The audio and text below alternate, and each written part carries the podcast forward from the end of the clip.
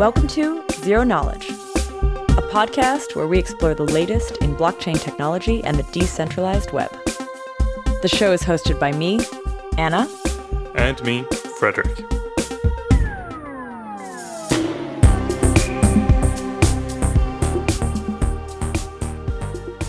Today we sit down with Jack and Aron from Colony to discuss open organizations, DAOs, and their governance.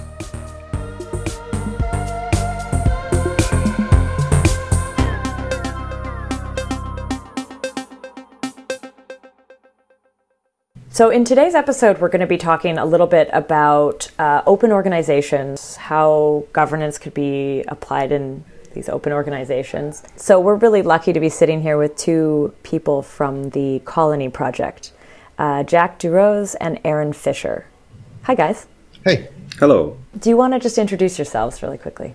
My name is Aron Fischer. I am a mathematician, and I joined Colony to work on the governance model, uh, the incentive system, the crypto economics, and sort of the game theory of the sort of collective uh, governance problem uh, that Colony aims to uh, address. That's right. I, am the uh, the person who was banging my head uh, against the wall, trying to get people interested in the concept of decentralized organizations before they had that name uh, way back in the day, and, and Aron was um, one of the first people to to come and join me in this uh, in this endeavor. Maybe we can start off a little bit by describing um, what is Colony.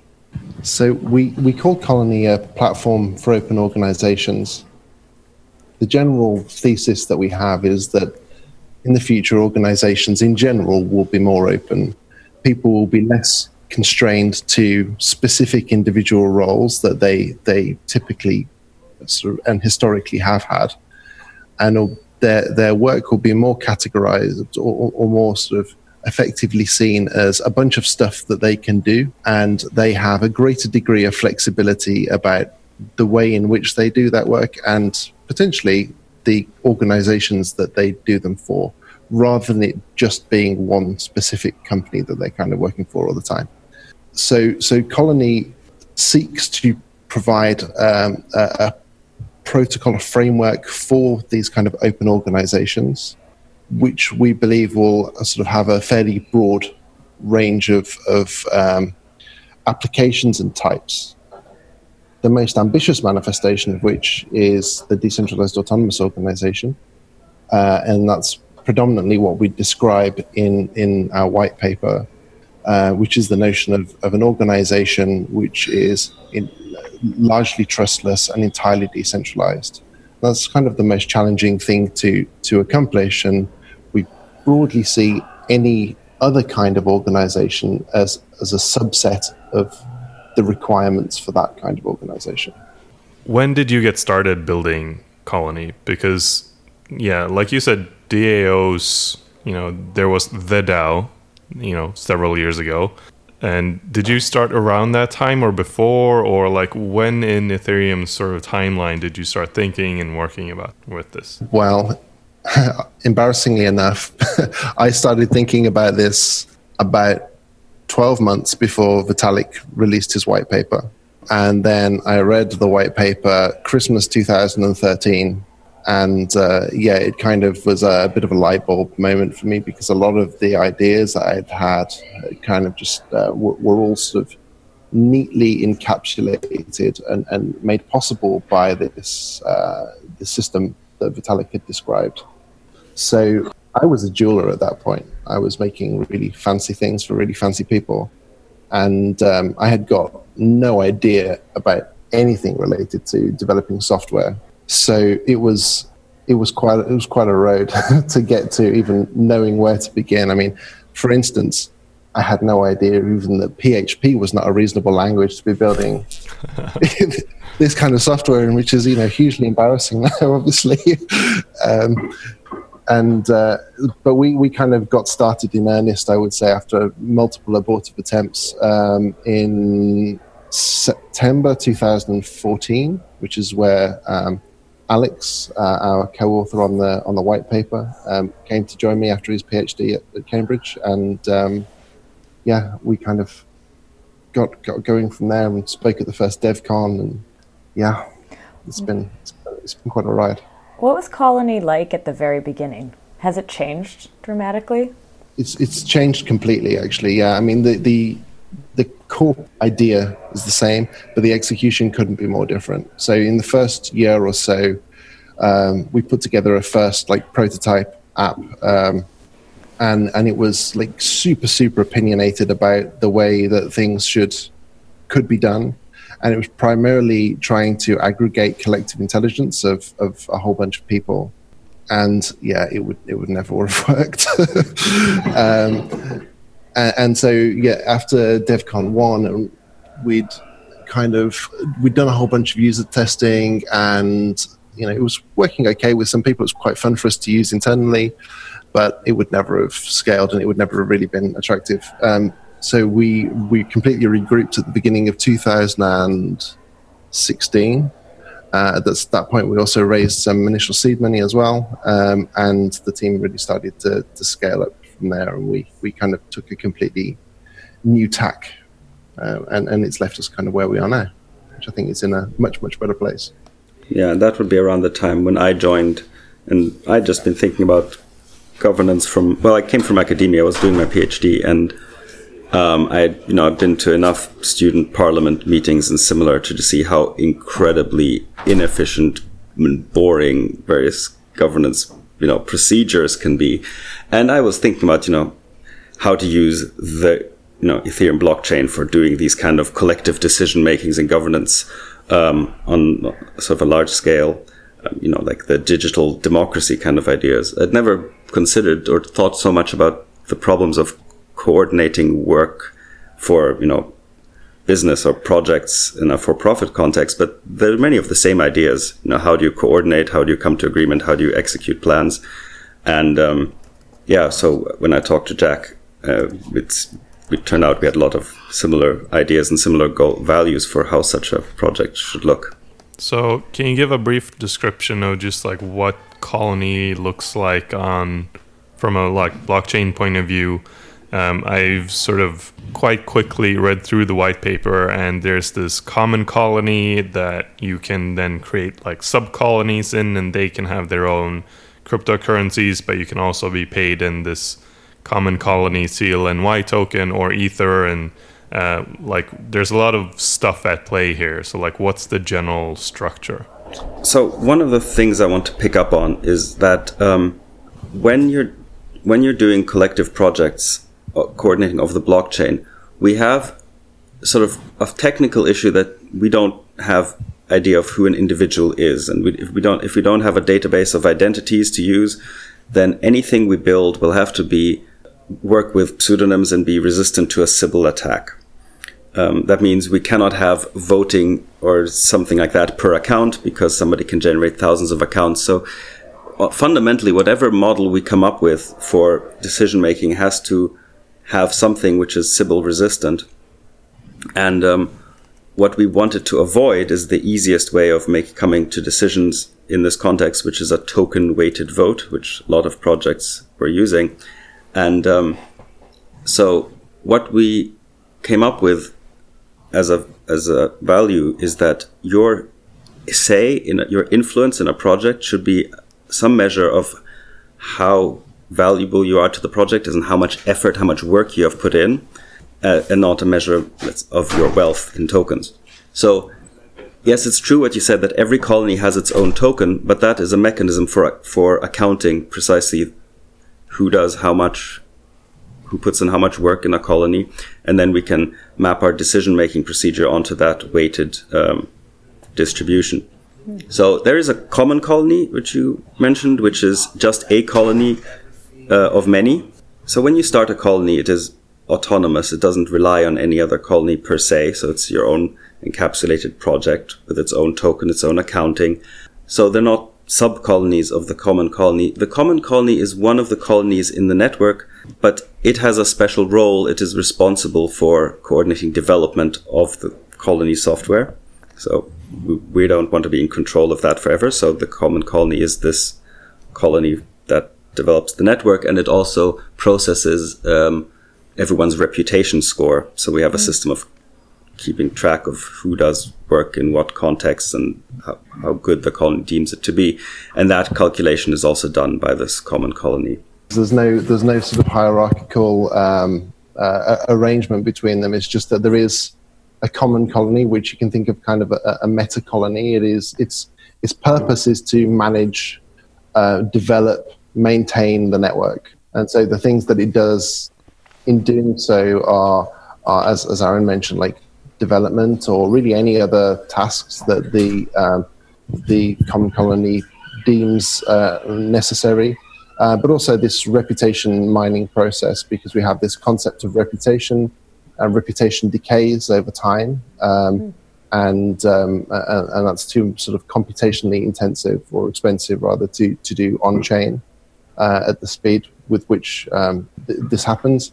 Uh, therefore, we have an off-chain uh, client which which people participate in a verification game to compute the reputation updates and, and submit them and have them verified these colonies, do they tend to be made up of like when you talked about organizations, were these organizations small companies? Are they projects? Are they like what what would you describe a normal colony organization as? So a colony is yeah, it's a type of organization, type of decentralized organization, and it could be for anything. It could be a, a bunch of people working on an open source project it could be uh, an existing, um, you know, your, your favorite Ethereum-based project, which is coordinating and incentivizing its community to contribute to its development or upkeep in some sense. It could be, you know, in, in a, a, future where we have um, non-fungible tokens in, in game worlds. Uh, it could be the way a, a, a thieves guild coordinates themselves in an MMORPG it could be the basis for a ride sharing app, distributing work, dividing labor, managing that. It could be insurance claims valid, uh, evaluations. Um, it entirely depends on what the, the function of that particular thing is. The, the role a colony is there to do is to coordinate work, to divide labor, to make decisions, to distribute and, and allocate um, finances and to resolve any disputes that occur. Could you walk through like what would what would it mean to have like a guild using Colony? What would actually happen? Well, you could conceptually have a guild of thieves in, you know, an MMORPG who have got some shared ownership of some non-fungible assets. Maybe that's their guild hall, proportional to their uh, reputation holdings in their thievery skills within their, their game have some stake in in the uh, the upkeep of their of their guild hall, and they would be able to propose things that should be changed. Like I think we need to have our thievery planning boardroom to be redecorated in a wonderful puce, um, and they would be able to make such proposals and in doing so direct funding that they collectively control to acquiring this digital puce after they have done the painting of the walls uh, with this digital paint. They receive reputation for the puce painting skill. So, this reputation, would it be distributed among the members? Would it be like, is this what Colony can actually help with? Is it like it's going to decide based on maybe the contribution initially? Let's say we are four thieves in, in our thieves guild. I have the idea that our boardroom needs, uh, our thievery planning room, sorry, needs to be painted puce. I believe that this is going to cost 100 tokens to have that happen. You, Anna, put your hand up and say, I'm a brilliant painter. Mm. I I agree that you are because I can see that you've painted things in the past. Uh, and so I, I give you the, the, task. And Aron has a great deal of experience in, in various different kinds of decorating, whereas I only really have the notion of project managing or, or, or, or, identifying things that need to be done. I'm not so good at following through on them. Uh, so, giving you the task of actually doing the work, giving Aron the task of evaluating whether the work was done well. So then you go and do it. Aron evaluates you, having done so. And then if you've done a good job, you'll get paid 100 tokens. And also, you'll get you'll, you'll receive 100 reputation points. Ah. Yeah, so there's really two parts to this process. One is, you know, the coming up with the work and suggesting it and and you know I'm doing the evaluation of your painting, and so that's the work side, and the funding side is kind of um, we didn't discuss just now in such detail, but there's a whole process of how collectively all the thieves allocate funding to various you know uh, raids and projects they might have. Um, so but by the time you accept the painting work, you know, enough of our loot has been put aside to pay you should the evaluator agree that you've done your job. So this is interesting to me because it sounds like this model works really well for situations where you have a common good. So if we're all running a farm together, we can all profit from that farm uh, in some way because we can all get food from it or whatever. But if it's a for-profit entity, um, how does the crypto economics work there? Because let's say I start a colony that is just for milking my cow I get you to milk my cow and I pay you some tokens for it. But the only thing you can use those tokens for is paying other people to milk my cow. So, like, you have no way to actually profit from it. The intention of the tokens is not necessarily as a means of payment. It could be, ah. but that's, that's not really the intention. So, when you control both tokens in a colony and reputation in that colony, it entitles you to claim a share of the revenue of that colony, we call it rewards, proportional to your combined reputation and token holdings.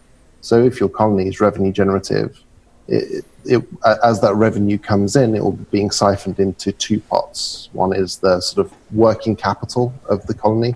The other is the uh, is a rewards pot. So periodically, the members of the colony may choose to divide that amongst themselves, and uh, and so that's why you, the, the case where you require both reputation and, and tokens for that purpose. Right. So in my in my case, then I could start this colony, but basically no one would be willing to contribute because they see that there is no chance for them to get actually any revenue back. So if you offered to pay me in ether to milk your cow, I would do it. If you only offer me some tokens in the colony that you are the only current member of, I probably would not. Right. Um, so we like to think of people who get paid in ether or dollar tokens or some kind of external currency as contractors. Accept work, you do the work, you get paid, you leave, and then that's it. Whereas if you start working for the tokens of a colony, you are working to gain a stake in that colony. You're working to gain ownership and also control over the decision making. So the more work you put in, the more tokens of that colony you earn, the greater your influence and also, you know, choosing the direction that this colony will go. So the colony is called collectively controlled by its reputation holders. And anytime more people come in and do work, they join this class of reputation holders. So it's an individual choice whether you're willing to work for a colony's tokens. And especially when a colony just starts up, it might be, um, you know, we're trying to, we have an idea, we start a colony and we'll put out work and say reward in our tokens, and those tokens might not have monetary value right now. They might have in the future. I could speculate on that. But so anyone who is willing to work for these tokens based on future expectation of token value or revenue or uh, no, another future reward, they become a part of this project and it's no longer just yours. Really curious in the designing of this, how did you like, because it starts to sound like non-digital organizational stuff like small groupings maybe like kibbutzes or like these sort of social these communal organizations that have existed pre-internet when constructing a lot of this stuff are you doing research into those spaces? Are you kind of using those models as reference points? Or is this purely the structure that anyone can organize in any way they want? This is a structure that people can organize in in any way they want. But it's I, I, don't think we usually think of it in terms of it being like a, a, community kibbutz or, or community coin kind of thing. It certainly could be, but I don't think we've ever thought of it in those terms before. We think of it most commonly in terms of uh, a project that people are collaboratively incentivized to contribute to. So a new kind of company that people will build online without needing to know or trust one another. So it doesn't matter where you are, it doesn't matter who you are. Yeah, which brings us back to the whole idea of open organizations. You know, so anyone can join in on one of these DAOified colonies, and um, the you know the there's no set membership and there's no you don't have to there's no hurdle to being insider or being an outsider. It's just you start working in the project, you're excited by the idea, you start contributing, you are now part of this organization, and so this open collaborative framework is what we're really going for. There's a lot of things, a lot of issues in the world that uh, many people are enthusiastic about and would love to help, but they don't know help whom and help how. But if you have a colony, a collective project that's doing something in this space, you can just come in and start contributing and then even steering. I, I could see open source projects wanting to basically start a colony because it is very much like open source organizations where um, you just have a project on GitHub and anyone can contribute, but it's really hard to do that and get paid. But so, like in a colony model, you might actually start, you know, I'm going to pick this feature and implement it. And you might get paid some ether, and that's how you start as sort of a contractor, get involved a little bit. And then you start thinking, actually, I want to be able to direct. Like, I don't, I don't think these features are very important. I want to be able to direct this project in general. And they start working, proving their value by providing work, and then eventually they'll be able to have like a significant voting right in the direction of the project as a whole. Right, exactly. And moreover, even if the original contributors all just stop working on the project, the colony will live on. Like mm. you, there's no, you don't, you don't need the original maintainer of a GitHub repo to stay online or someone. So people can sort of increase their amount of work and influence, and it also, de- if they stop working, their influence will decrease over time. That was the reputation decay that Jack mentioned briefly earlier. So when we mean it really, the colony belongs to those who work on it in, in that sense, and very strongly, because only rather it belongs to those who are currently and recently working on it, and they can take a project forward that other people have abandoned can we dig into this reputation model a little bit because I'm really curious about like how that works. What's the decay model like, and and what's what's reputation mining? Yeah, just just to kind of reframe things. So the, the core purpose of Colony is to provide a governance framework for decentralized organizations. And in, in desiring to create a governance framework for organizations which are decentralized, you need to initially establish what that means, both what governance means and also what decentralized means and how you're going to get to decentralization.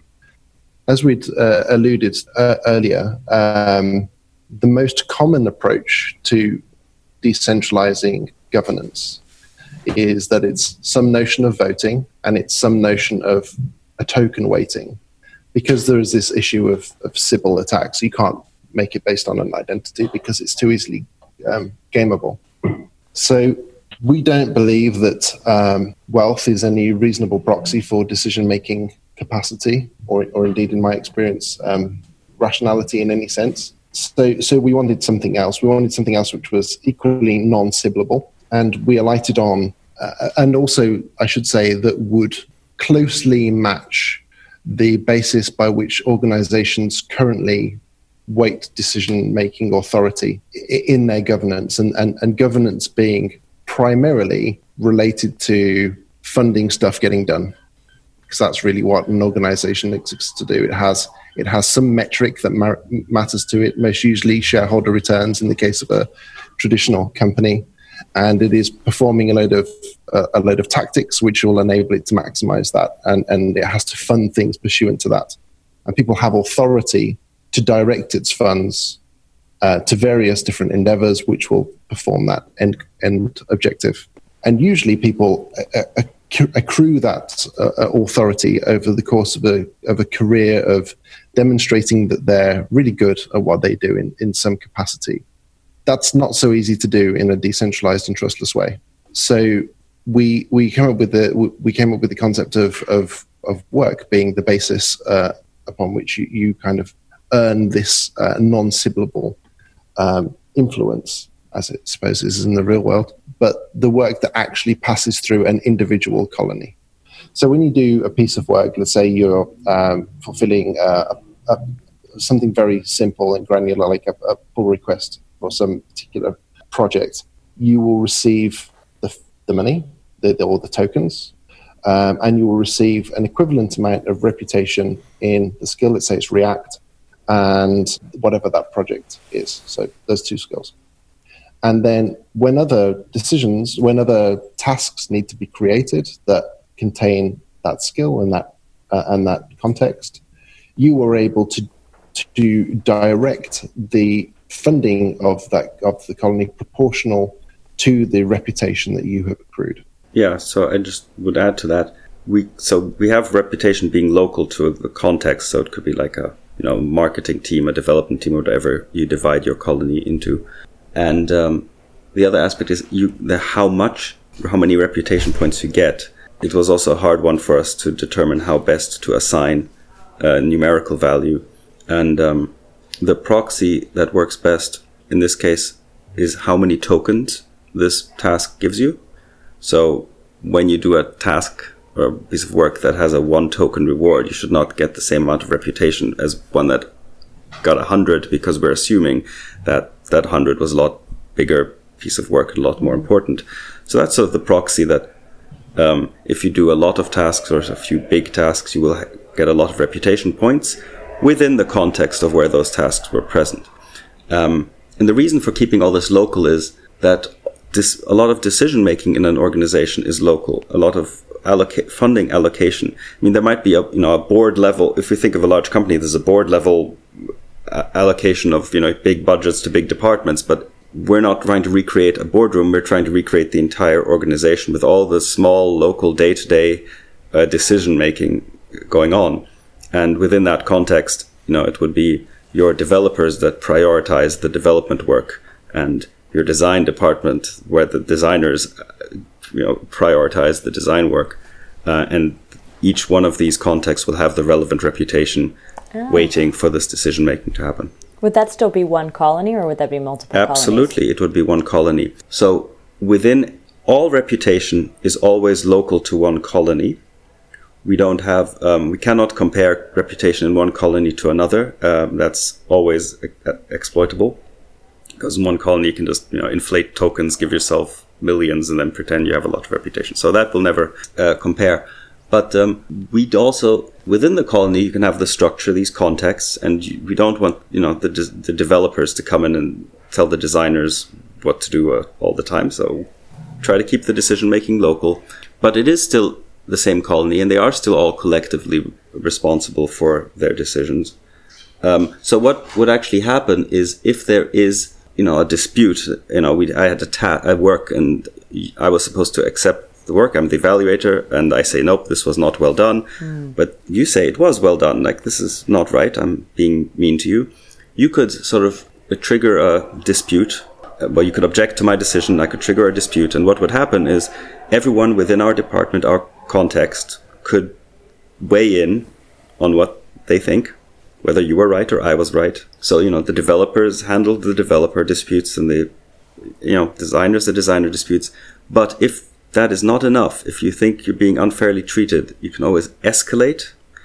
So when in an organization, you might be able to ask a higher level boss. In colony, you can only ask a bigger and bigger group of people. Mm. And any decision, any dispute can ultimately, like the last the body of last resort is a colony wide decision, and then it's everyone's reputation within that entire colony that would come to bear.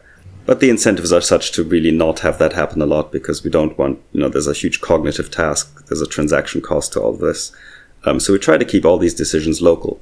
I feel like you must be learning so much. I mean, are you are either of you coming from like organizational sciences, or do you have people on your team who are like looking at that? Because it seems like you must see so many interesting behaviors emerging and you must also run into that problem of like lack of participation or something like that eventually we, neither of us come from organizational sciences. Aron comes from maths. I come from jewelry. So, I, I, Colony was initially designed to, to solve my own problems. But, uh, you know, certainly over the course of the design process, we, we looked into a lot of different models and, and tried to uh, assimilate the uh, beneficial components of many. I think that the sort of lack of participation um, is, is is is one of the key reasons why we don't believe that the majority of proposed governance mechanisms for blockchain technology will work because it is all centered on voting. Mm. And it, it's just really, really unlikely, as we saw from the DAO, to reach quorum or, or have any significant number of people participating in, in it. Um, just because people are, are apathetic about voting, we know that they are. Mm. If you were to incentivize them to to do that voting, you would. It's going to be really, really hard to do because the, incent, the the amount of value in play would need to be so high. If you if you're going to really incentivize many, many thousands of people to participate in some votes, otherwise they're just not going to bother. I mean, they, they, they, even didn't in the case of the DAO, where it was really directing their own funds, and the whole basis of the DAO was voting to have funding proposals met. So Colony really tries to avoid voting wherever possible. Um, it operates on the basis of, of a sort of lazy consensus where things are always assumed to be okay, assuming they reach a minimum threshold of support, which is a function of how expensive it is to do the task. So, assuming they, they meet that minimum threshold of support, then they will just pass unless somebody comes along and raises a dispute over it and mm. says this is not appropriate for us to be doing. An informal agreement to remove that task is not reached. And only in that case would you create a formal dispute and only in that case would it go to a vote. And even then as Aron said the, the incentives are such that you always want to keep it to as small a group as possible. And if you're not happy with what happens in the smaller group then you can escalate it to the next domain up or wherever you like. But the, the, the larger the group of people you want to involve, the more costly it's going to be for you to do that because you're inconveniencing more people, more people have to be incentivized to do it. I really find this model of sort of escalating the question uh, to be really interesting because it's uh, like segueing into governance in general and, and what we see in Ethereum. This is sort of what happens. So uh, if you submit an EIP, it gets brought up on the dev call. If it's, you know, we talk about it there. The problem is that when someone raises an objection, we have no way at all to measure what people think or who thinks what or are the people thinking this important to the ecosystem or not or like this reputation model or anything like it doesn't exist at all on this layer and so basically, at any moment when there's an objection raised, the whole process just halts and we are unable to make a decision. Uh, because there is no way to resolve it. Somebody's raised a dispute, but then, yeah, now what? Yeah. There's no form of escalation in this. So, yeah, so I think it's a really good, like, I don't have any suggestions or any way to, like, actually think about improving the situation because it, we're like the luxury, if we put it, of Colony is that you are on chain and you actually have a registry of people involved in this colony and and and just the reputation on top is is like even just having a registry is good and having re- reputation making it sybil resistant is you know what what's making it work.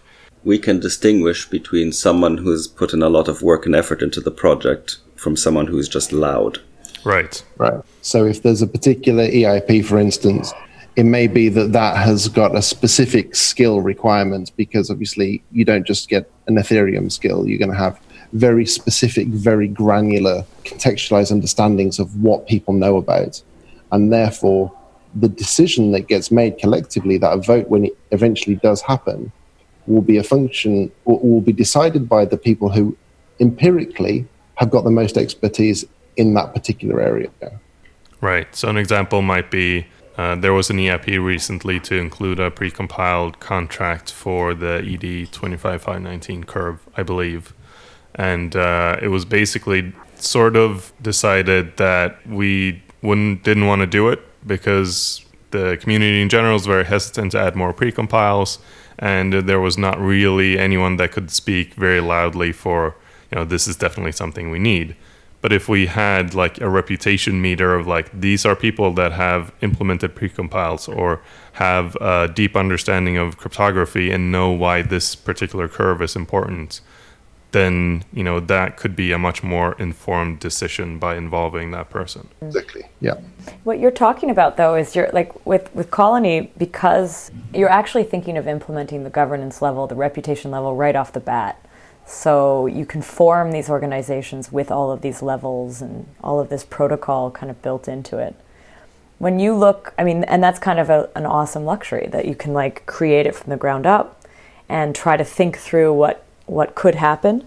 But I think with um, with Ethereum, what we're seeing is is the attempt to now create governance or structures on an already existing uh, ecosystem, which is a lot harder. Within a colony, can you still change things after the fact? Yeah, so we want colonies to be, we don't want to be prescriptive at all to how they run their own affairs. And sort of our guiding notion is that as long as there's consensus to do something within a colony, there's no hurdle for them ah. doing it. Maybe, you know, it, it looks on paper that you cannot uh, randomly award reputation to people. But of course, if we all collectively agree we want someone to have more reputation, we can make the bogus tasks and accept them and recycle the token. So um, there's a lot of things that can be done to play around with your internal governance, and and a lot of that, you know, when you build an app on top of Colony, and we do certainly hope that at some point there'll be many developers integrating the Colony governance into their apps. So on that front end, you can hide a lot of, or you can create a lot of functionality that might not be as visible on the sort of smart contract side. But you know, so definitely you should be able to change whatever you want, or you know, again, as long as there is consensus. I think I remember that um, contract upgrades are sort of part of the colony protocol, and that you know, upgrading the the smart contract is actually something you've been planning for. Uh, is is that correct? Yeah, it has to be because we're not going to have everything right on day one. So, is the contract upgrade part of the governance process as well?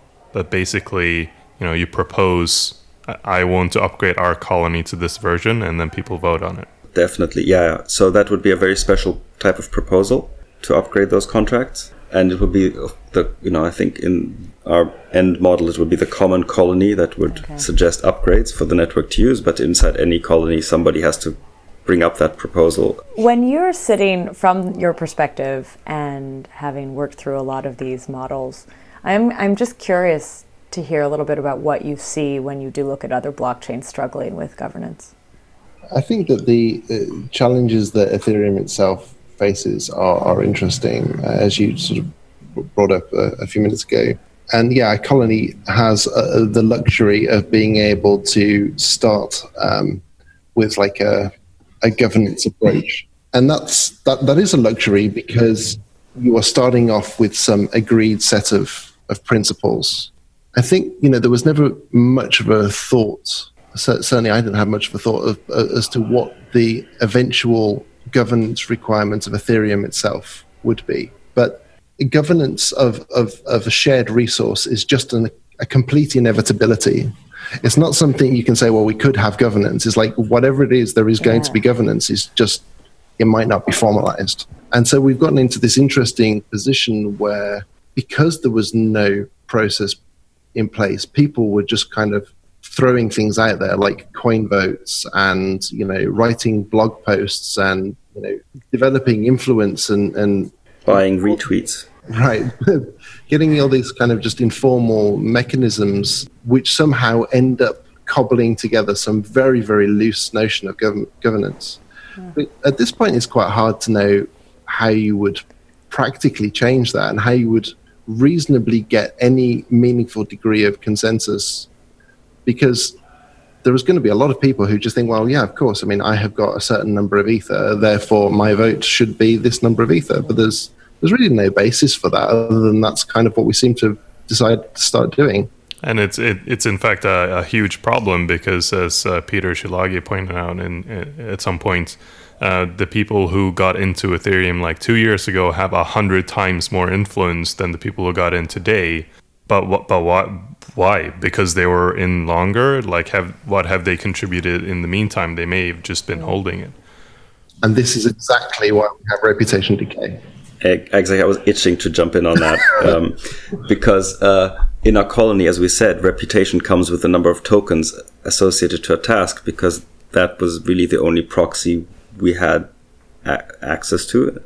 But we don't want, you know, somebody who works on a task for you know, 10,000 tokens in the first month to have outsized influence for years and years when the token maybe has a market value and a task typically pays out one token. Mm. Um, um, though it might be arguable that if you do work in a colony and then subsequently its token value rises a lot, that maybe you do deserve influence for a while because you must have, you know, done something right. But if you stop working on the project, you can, you'll keep your tokens, of course, they're ERC20 tokens, but your reputation will decay exponentially. And then um, after a time, it doesn't matter what you did four years ago. It matters who's working on the project now. So precisely, we don't want this reputation aristocracy uh, to and develop. even if you do continue to work on the project consistently, the the reputation state will normalize based on what everybody is doing and the expertise that they're demonstrating. So it could be that yeah, you're early and you're I don't know a designer, but you're actually kind of only an okay designer, and there's some really awesome designers who've come along later, and perhaps they are more likely to get work, and so therefore they're more likely to earn reputation. Yeah, um, if I could make the bridge back to Ethereum governance overall, one of the luxuries of Colony is not just that we, you know, have uh, we can grow it from the beginning, but also you enter a project with an understanding of which governance process is to be used. Mm. So sometimes that's all. It's, it's like a Schelling game. As long as everyone expects a certain decision making paradigm to be used, then that gives it legitimacy. Or I think Vlad defines it as legitimacy, the expectation of a certain decision making mechanism. So as an example, the fact that Ethereum is heading towards hard forks you know, Byzantium and then Constantinople and that we're going to introduce proof of stake. That could never be done if it hadn't been announced from the beginning. Everyone's expecting it to happen because it's always been said. Mm. And if it hadn't been said and now Vitalik comes, we're going to do this, there'd be an outcry and people would be shouting about you know, cheating the miners and all the rest of it.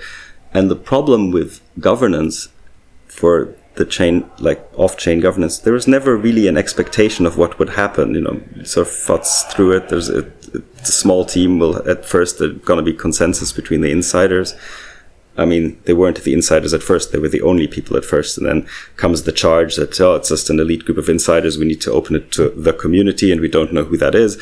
And then you know, some people say, "Oh, coin vote; it's the obvious and only choice." And without this sort of Schelling point, this sort of what the governance might look like without a common expectation of how decisions are going to be made. That's how you get, you know, these ugly fights and flame wars and disputes and no real way forward.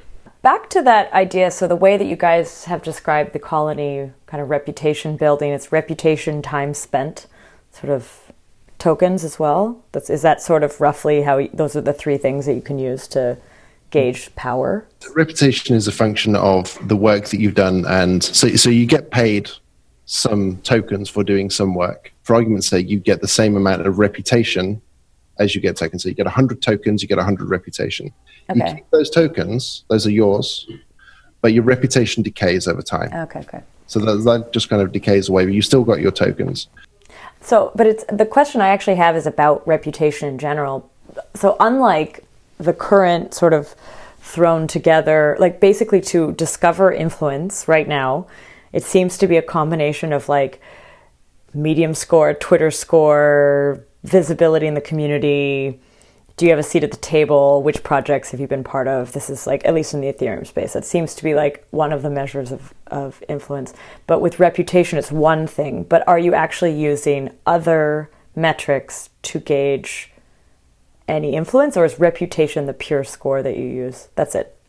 Formally, in, in a sort of consensus relevant context, reputation is the only thing that matters. Informally, all of the above will still continue to matter, and leadership will always be important. Leadership will not just be um, a number. Leadership is charisma, it's ideas, it's connections, relationships, so all of those things. No, no blockchain system is ever going to change that. That's a fundamental characteristic of hmm. society. I guess the ideal is that all of those things would be reflected in your reputation. Like exactly. ultimately, all of the work that you do outside of all of this eventually somehow makes it into your reputation number. Right. So the people that we generally see emerging within the sort of Ethereum ecosystem, uh, the people who emerge as kind of community leaders by and large do so because they're very high quality individuals. And uh, I, I would expect that to continue even when that reputation is formalized in some context, in, in, in some sense. How do you feel about these sort of next generation projects uh, being worked on now that you know, almost all of them include some form of on chain governance where you can actually you know have us basically if it's proof of stake your stake lets you vote on you know what future protocol upgrades should be let's not confuse governance with procedure just because you have you know some decision making procedure baked, you know, a fork choice rule encoded in a smart contract rather than client side. It doesn't mean that you now have governance. It just means you have different defaults in a sense. Defaults are not a good governance mechanism. So the the whole process of how community answers questions and comes to decisions, it's far more nebulous than you know these uh, coded procedures can ever encapsulate and sort of fooling yourself into thinking that just by having this procedure baked in that it will automatically have legitimacy. We have even less assertion that it's come to a good decision. That it'll be a good decision making paradigm. Um, the one thing it does give you is sort of an expectation perhaps that a certain procedure will be used. So you, you, have something you can latch onto for, for disambiguation. But it's not the like it's not the same as a as a governance model. But w- what if someone took Colony exactly as this and made that like the lever, layer one decision making paradigm? I mean, let's let's assume that for a while that that would work un- until some people disagree with Colony and start a hard fork, and then it doesn't help what the Colony said if there's a split in the community. You know, when we have this discussion, we can always take it one level up and say, okay, suppose we had a procedure there. Well, then you go one level up. Like it's never, you know, it's hard forks all the way up. I, so I think that's that's a good point. So in in a blockchain in general, you always have the choice to hard fork. It doesn't matter if you have on-chain governance mechanisms or not. You can always hard mm. fork. What we really need is like the legitimacy of a decision-making paradigm, when everyone accepts that this decision-making paradigm is going to be used, and they accept that the decisions that, that comes out of it. Right. And they will live with it even if they disagree. Once you have that, then you can then you can say you have governance and, and, and it's effective.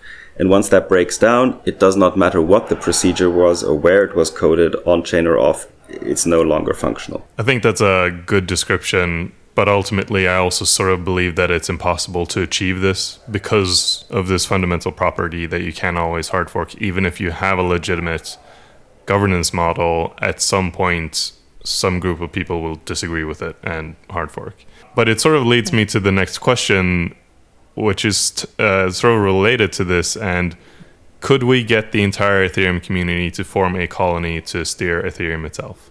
Interesting question.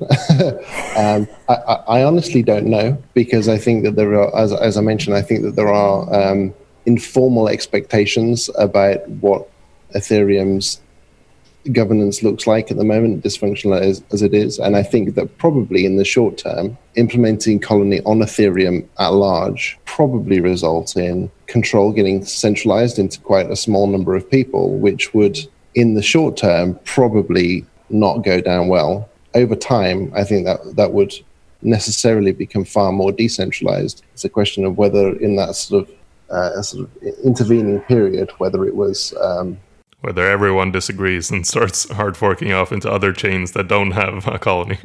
Exactly, uh, because yeah, as I was thinking in, um, where you were just discussing about the, the being ultimately the the threat of hard fork at all times is you know if you get to a decision and it has been raised as a dispute all the way to the, the whole of the colony or the whole of the uh, a vote has taken place for the whole of uh, Ethereum.